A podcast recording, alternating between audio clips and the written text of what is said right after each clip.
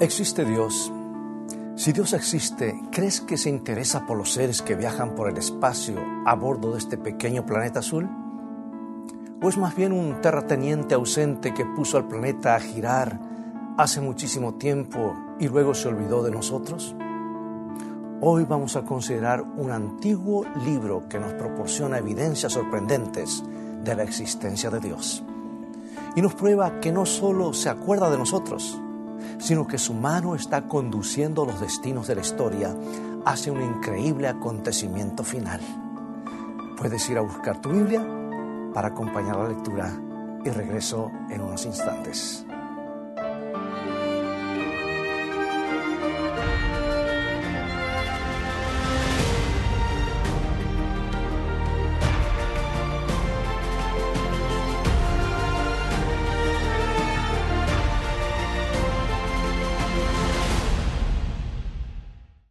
El duque de Wellington y Napoleón Bonaparte tenían algo en común y muchas cosas en común. Ambos habían nacido en una isla en 1769. Ambos habían perdido a sus padres a edad temprana y ambos tenían cuatro hermanos y tres hermanas.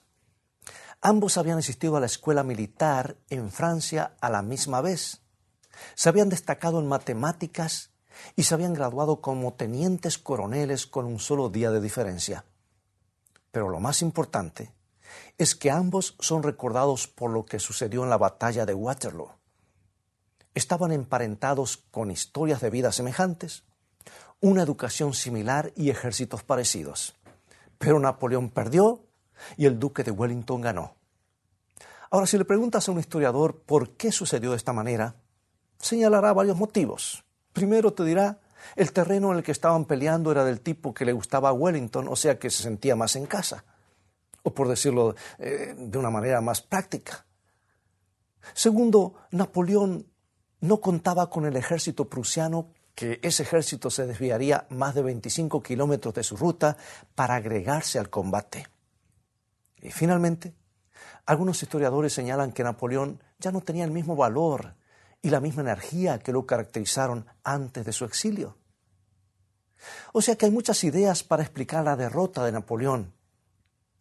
Pero en lo que todos están de acuerdo es que en que hubiera podido ganar y el mapa de Europa sería bastante distinto si lo hubiera hecho. Pero algo inclinó la balanza decididamente en favor de Wellington y no fue la estrategia o la coincidencia o el tamaño de los ejércitos o la fatiga, o el clima, o alguna otra cosa. Fue algo más, amigos. Había una mano invisible que no permitió el triunfo napoleónico. Es que algo había sucedido 2500 años antes en el dormitorio de un antiguo rey babilónico, que había soñado por anticipado lo que sucedería aquel día en Waterloo. La Biblia menciona en el libro de Daniel capítulo 2, versículo 1, lo siguiente. Y en el segundo año del reinado de Nabucodonosor, tuvo Nabucodonosor sueños y se perturbó su espíritu y se le fue el sueño. Era la medianoche. Y el hombre más poderoso de la tierra se despertó abruptamente bañado en sudor frío, el corazón acelerado, la almohada empapada por la transpiración. Aunque había estado muchas veces en el campo de batalla y aunque había visto la muerte cara a cara, ahora estaba aterrorizado por un simple sueño. Salió de la cama y convocó de emergencia a los más reputados consejeros de su imperio, hombres que se vanagloriaban de conocer los secretos del universo. Y la Biblia continúa diciendo lo que registra Daniel 2, 2 al 4. Hizo llamar el rey a magos, astrólogos encantadores y caldeos para que le explicasen sus sueños. Vinieron, pues, y se presentaron delante del rey. Y el rey les dijo, he tenido un sueño, y mi espíritu se ha turbado por saber el sueño. Entonces hablaron los caldeos al rey en lengua aramea. Rey, para siempre vive. Di el sueño a tus siervos y te mostraremos la interpretación. No hay problema, le dijeron, cuéntanos el sueño y te diremos el significado. Y mientras los astrólogos y magos desplegaban sus cartas y libros de interpretación, el rey olió algo raro. Tuvo la desagradable sensación de que los hombres que guiaban los destinos de su reino no sabían muy bien de qué estaban hablando. Entonces se negó a contarles el sueño y les dijo que lo adivinaran. Si son lo que dicen ser, les dijo, deberían adivinar el sueño y la interpretación. Y si no pueden, voy a matarlos uno por uno. Un escalofrío debe haber recorrido sus espaldas, porque en lo íntimo de sus corazones sabían que sus libros y sus diagramas serían incapaces de ayudarlos. Nadie podía ingresar dentro de la mente del rey para extraer la información que necesitaba. Así que les pidieron un poco más de tiempo, pero Nabucodonosor fue duro. Me han estado mintiendo durante años, ¿verdad? Mi decisión es definitiva. O me dicen lo que he soñado y me dan el significado, o van a morir todos. Y la Biblia nos cuenta la historia con estas palabras. Daniel 2, 10 al 12. Los caldeos respondieron delante del rey y dijeron, No hay hombre sobre la tierra que pueda declarar el asunto al rey. Además de esto, ningún rey, príncipe ni señor preguntó cosa semejante a ningún mago, ni astrólogo, ni caldeo. Porque el asunto que el rey demanda es difícil y no hay quien lo pueda declarar al rey, salvo los dioses cuya morada no es con la carne. Por esto el rey, con ira y con gran enojo, mandó que matasen a todos los sabios de Babilonia. Ahora me resulta interesante que cuando había sucedido algo importante que habría de cambiar el curso de la historia para siempre, resulta que los adivinos y los astrólogos no supieron nada al respecto. Y aunque la programación nocturna de la televisión está llena de hotlines con adivinos, cartas astrales, créeme amigo y amiga que esas personas tampoco tienen idea de lo que va a suceder. Porque cuando Dios tiene algo importante que decirnos, no utiliza las cartas del tarot, ni las cartas astrales, ni las bolas de cristal, ni las hojas de té. Él se manifiesta y lo dice. Y aquí está. Veamos cómo funciona. El segundo capítulo de Daniel nos dice que como los así llamados sabios no pudieron hacerlo, Nabucodonosor hizo una redada para prenderlos y ejecutarlos. Y cuando sus enviados estaban recorriendo el reino para hallar a todos los caldeos, golpearon a la puerta de un hebreo cautivo llamado Daniel, quien era considerado sabio por su sangre real, su gran inteligencia y su vida piadosa. Pero Daniel no era como los caldeos. En realidad era un profeta genuino, un verdadero mensajero de Dios.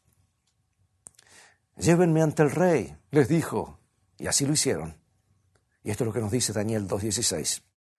Y Daniel entró y pidió al rey que le diese tiempo y que él mostraría la interpretación al rey. Bueno, por alguna razón, el rey confiaba en Daniel. Quizá porque le había demostrado su valía en el pasado. Entonces concedió el tiempo que Daniel le pedía. Y Daniel regresó donde estaban sus amigos. Sadrach, Mesach y Abednego, se arrodillaron para orar pidiendo respuestas, porque sabían que estaban ante algo muy importante y Dios habría de revelárselas. Y esto es lo que sucedió. Al día siguiente llevaron a Daniel ante el rey, y nos dice Daniel 2, 27 y 28. Daniel respondió delante del rey diciendo, el misterio que el rey demanda ni sabios ni astrólogos ni magos ni adivinos lo pueden revelar al rey. Pero hay un Dios en los cielos, el cual revela los misterios, y él ha hecho saber al rey Nabucodonosor lo que ha de acontecer en los postreros días. He aquí tu sueño y las visiones que has tenido en tu cama. Nabucodonosor le dijo, ah, le dijo a Daniel, tus sabios no pudieron decirte el sueño y honestamente yo tampoco puedo. No puedo recibir el crédito por lo que voy a decirte, pero hay un Dios en el cielo que conoce todo y está en el control de todas las cosas. Y Él me ha mostrado tu sueño. Está relacionado con los últimos días del planeta. Esto es lo que tú soñaste. Y a partir de ese momento, Daniel le cuenta al rey algo que ha cambiado el curso de la historia del mundo. ha afectado la forma en la que vivimos hoy. En realidad, es el verdadero motivo de la derrota de Napoleón en Waterloo. Este es el relato del sueño del rey tal como lo relata la Biblia. Es un sueño largo, pero permíteme leerlo directamente Daniel 2, comenzando con el versículo 31.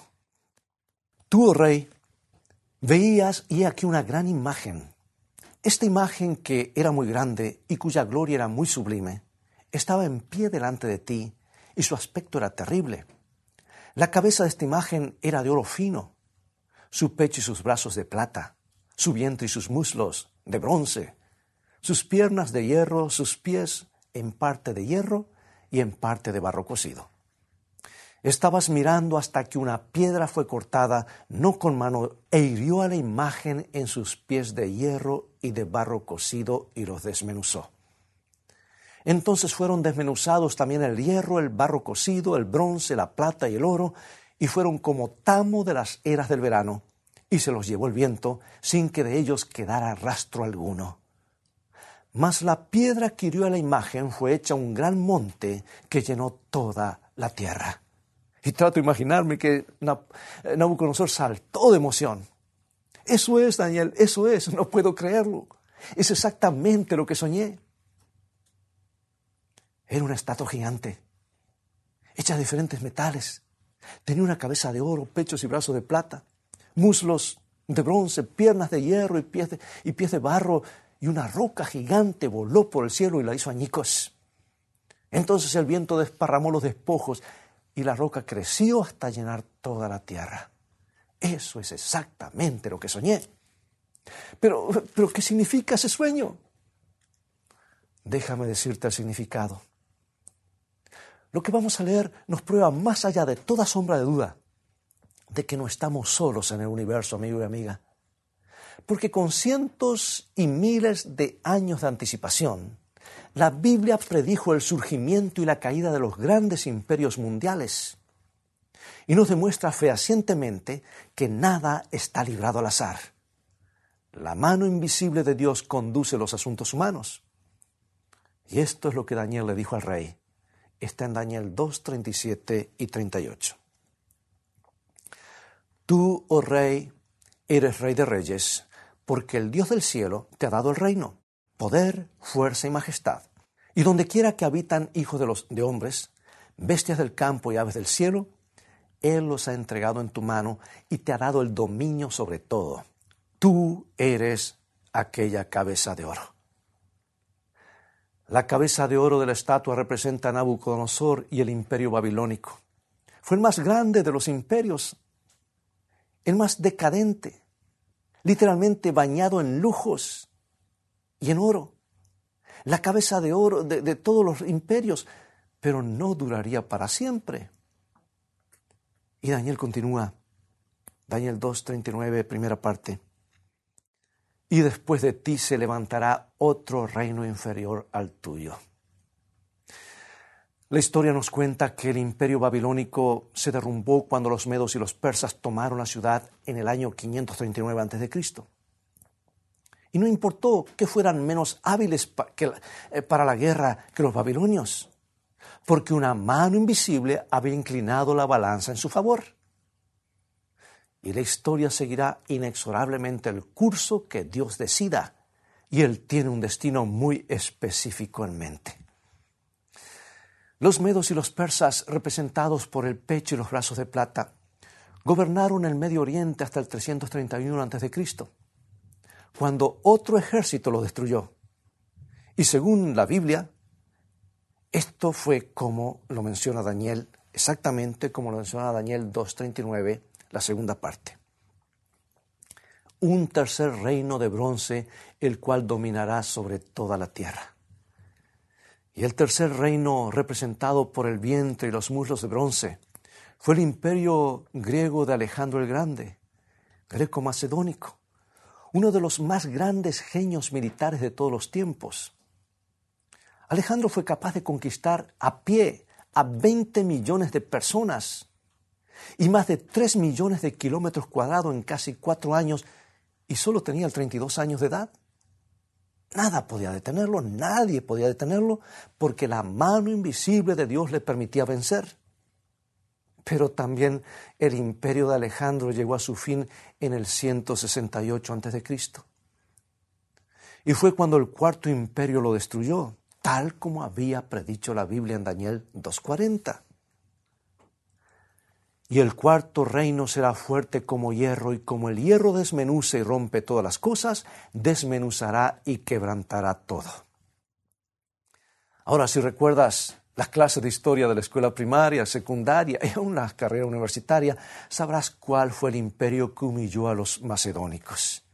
Fueron los romanos, el mismo imperio que gobernaba el mundo cuando Jesús nació. Fueron más feroces que cualquier ejército que el mundo hubiera conocido en la antigüedad y pisotearon literalmente toda Europa y el Oriente Medio, sojuzgando a todo lo que hallaban a su paso. El famoso historiador Edward Gibbons, en su libro Decadencia y caída del Imperio Romano, lo describió sorprendentemente con estas palabras. Escucha. Y las imágenes de oro, plata o bronce que podrían servir para representar las naciones y sus reyes, fueron quebradas una tras otra por la férrea monarquía de Roma. Esto suena como si Gibbons eh, estuviera familiarizado con la Biblia, porque así es como Dios había dicho que iba a suceder. Hasta con las mismas expresiones. Si la cabeza de oro fue Babilonia, el pecho y los brazos de plata fue Medopersia, el vientre y los muslos de bronce fue Grecia, y el imperio romano, las piernas de hierro que eclipsaron a todos los anteriores y por la intervención de la mano invisible de Dios, nadie pudo hacer frente al ejército romano. Pero resulta que también Roma habría de caer. Y ahora quiero que prestes mucha atención porque vamos a ver el verdadero motivo de la derrota de Napoleón. ¿Estás listo? Aquí va. Daniel 2, 41 al 43. Y lo que viste de los pies y los dedos, en parte de barro cocido de alfarero y en parte de hierro. Será un reino dividido, mas habrá en él algo de la fuerza del hierro, así como viste hierro mezclado con barro cocido. Y por ser los dedos de los pies en parte de hierro y en parte de barro cocido, el reino será en parte fuerte y en parte frágil. Así como viste el hierro mezclado con barro, se mezclarán por medio de alianzas humanas pero no se unirán el uno con el otro como el hierro no se mezcla con el barro. Daniel le dijo al rey con más de mil años de anticipación que el imperio romano de Occidente sucumbiría y será dividido en diez partes como los diez dedos de los pies. Y amigos, sucedió exactamente como Dios lo había predicho, porque las tribus bárbaras pusieron a Roma de rodillas en el 476 después de Cristo. Y el imperio de Occidente se convirtió en, se dividió en diez partes. No nueve, ni once, sino diez. Y esas tribus bárbaras, al menos las que han sobrevivido, se convirtieron en las actuales naciones de la Europa occidental de hoy. Todo sucedió exactamente de la manera en la que Dios había predicho y además la Biblia nos dice que, aunque tratarían de hacerlo de muchas maneras, maneras esas diez tribus no se unirían unas con otras, porque la mano invisible de Dios ha inclinado la balanza contra todos los que han tratado de reunir las piezas del imperio romano de Occidente. Dice, no se unirán el uno con el otro, no se pegarán. Y Dios no va a modificar su manera de pensar, créeme. Ese es el motivo por el que todo intento, todo experimento por unir a Europa Occidental ha fracasado miserablemente. Las familias reales trataron de lograrlo por medio de alianzas matrimoniales, pero no funcionó. Por ejemplo, el rey guerrero Carlos V casi lo logró. Pero cuando acababa de unir eh, a Europa, estalló la revolución que lo forzó a abdicar del trono. Luis XIV, el rey Sol, así llamado, trató de unir a Europa, pero otros países lucharon para evitarlo y murieron tantos de los más altos y fuertes hombres de Francia que algunos estiman que el día de hoy el varón promedio francés es aún tres centímetros más bajo de lo que podrían haber sido. Entonces llegó Napoleón. Era tan arrogante que en 1804 se coronó como emperador a sí mismo. La historia cuenta que cuando llegó el instante en que el Papa debía colocarle la corona, Napoleón se la quitó de las manos y se las puso él mismo. Pensaba que nadie ni nada podía detenerlo, pero olvidó un detalle. La mano invisible de Dios que había dicho, no se unirán el uno con el otro. Por eso, en 1812, Napoleón avanzó sobre Rusia y Dios inclinó el platillo de la balanza en su contra. Nada tuvo que ver el poder militar de los rusos. Todo se debió a la intervención divina. Resulta que comenzó a nevar. Y de los más de 600.000 soldados franceses que habían invadido Rusia, solo 500.000 regresaron a su hogar. Y a pesar de esa aplastante derrota, y después de humillante, un humillante exilio, Napoleón se fue a Waterloo y perdió, porque Dios había dicho que nadie volvería a unir al imperio romano occidente. Todos los que han tratado de hacerlo fracasaron. Ahí tienes el Kaiser Guillermo fracasó. Aunque es probable que hubiera podido hacerlo. Hitler casi lo logró, pero fracasó. Y aunque en 1942 daba toda la impresión de que triunfaría, y eso es lo que indicaban, eh, parecía todo indicar eso. Todos fracasaron porque Dios había dicho, no se unirán el uno con el otro. Y nada hará cambiar a la mano invisible de Dios. El imperio romano de Occidente no volverá a unirse. Y la comunidad europea, comunidad económica, la Unión Europea, como consideramos, desde su comienzo ha tenido problemas. Porque una nación no cumple con sus compromisos o porque le falta, eh, falta el equilibrio, falla el equilibrio de su presupuesto. Sabes, por más que traten de hacerlo, nunca volverán a unir al imperio romano de Occidente bajo un solo gobernante o un solo rey. No sucederá porque Dios dijo, no se unirán el uno con el otro. Las naciones de Europa estarán divididas hasta que la roca del sueño de Nabucodonosor venga y desmenuce a los reinos de la tierra. Daniel 2.44 nos dice, y en los días de estos reyes, el Dios del cielo levantará un reino que no será jamás destruido, ni será el reino dejado otro pueblo, desmenuzará y consumirá todos estos reinos, pero él permanecerá para siempre. Nabucodonosor Dijo Daniel, ¿quieres ver lo que va a suceder? Un día tu imperio babilónico va a colapsar y después vendrán otros tres imperios. Y el último de esos imperios estará dividido por algún tiempo y finalmente Dios mismo establecerá un reino que durará para siempre. Tú y yo, querido amigo y amiga, estamos viviendo en el tiempo de los dedos de la estatua. Y el siguiente acontecimiento que narra la profecía es el establecimiento del reino de Dios.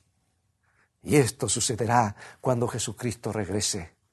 Dice Jesús en San Mateo capítulo 25, versículo 31. Cuando el Hijo del Hombre venga en su gloria y todos los santos ángeles con él, entonces se sentará en su trono de gloria. Sí, cuatro imperios mundiales, cada uno de ellos ya ha surgido y ha desaparecido entonces el imperio romano occidental, un imperio dividido, que aún continúa hasta nuestros días, los países divididos de Europa. Amigo mío, tú y yo estamos viviendo bajo los últimos gobernantes humanos que se describen en el capítulo 2 de Daniel. El siguiente acontecimiento será la venida de Jesús. Oh, la roca de los siglos la piedra angular que los constructores rechazaron, llenará este planeta con su gloria y establecerá su propio reino. Déjame hacerte una pregunta. ¿No somos más que una mancha insignificante en el universo? De ninguna manera.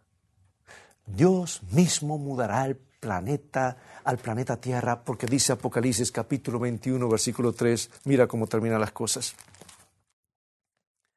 Y oí una gran voz del cielo que decía, He aquí el tabernáculo, o sea, la morada de Dios con los hombres, y Él morará con ellos, y ellos serán su pueblo, y Dios mismo estará con ellos como su Dios. Ya casi es el fin. Y si eres de los que se han estado angustiando por los últimos acontecimientos mundiales, deja de preocuparte, porque la mano invisible de Dios aún está en acción. No importa lo que suceda, nada detendrá el regreso de Jesucristo. Él va a establecer su reino y tú puedes tener parte en el mismo.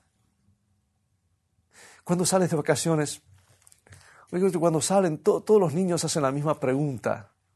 Tal vez tus niños te lo preguntaron, ¿verdad? Y la pregunta es, ¿falta mucho para llegar?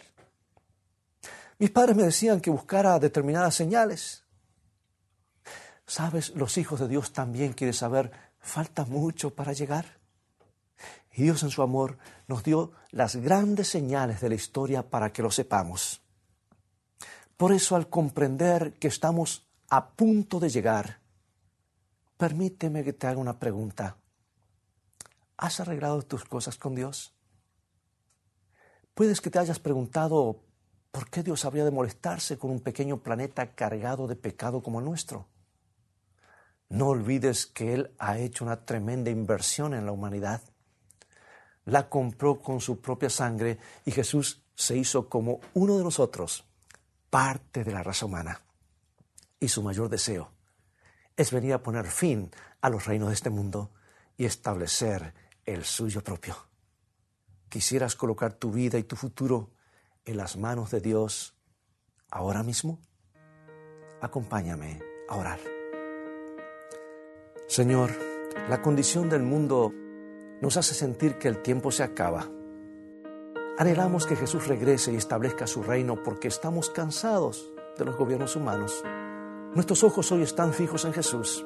Queremos conocerlo mejor y amarlo aún más.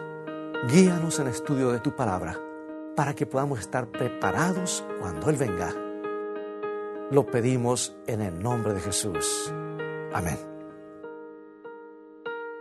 Bien, ha llegado el momento de despedirnos y apenas hemos tenido tiempo de dar un ligero vistazo al segundo capítulo de Daniel. Pero hay mucho más para aprender en este antiguo libro profético que nos da las bases para una mejor comprensión de la profecía bíblica. Si quieres tener más material para meditar, para estudiar, visítanos en nuestra página web escritoestá.tv, donde encontrarás una gran cantidad de recursos para el estudio de la Biblia. También puedes mirar la transmisión de otros programas de Escrito está en forma totalmente gratuita y tendrás la oportunidad de comprender la Biblia como nunca antes. Dios te bendiga y te guarde y recuerda, escrito está, no solo de pan vivirá el hombre, sino de toda palabra que sale de la boca de Dios.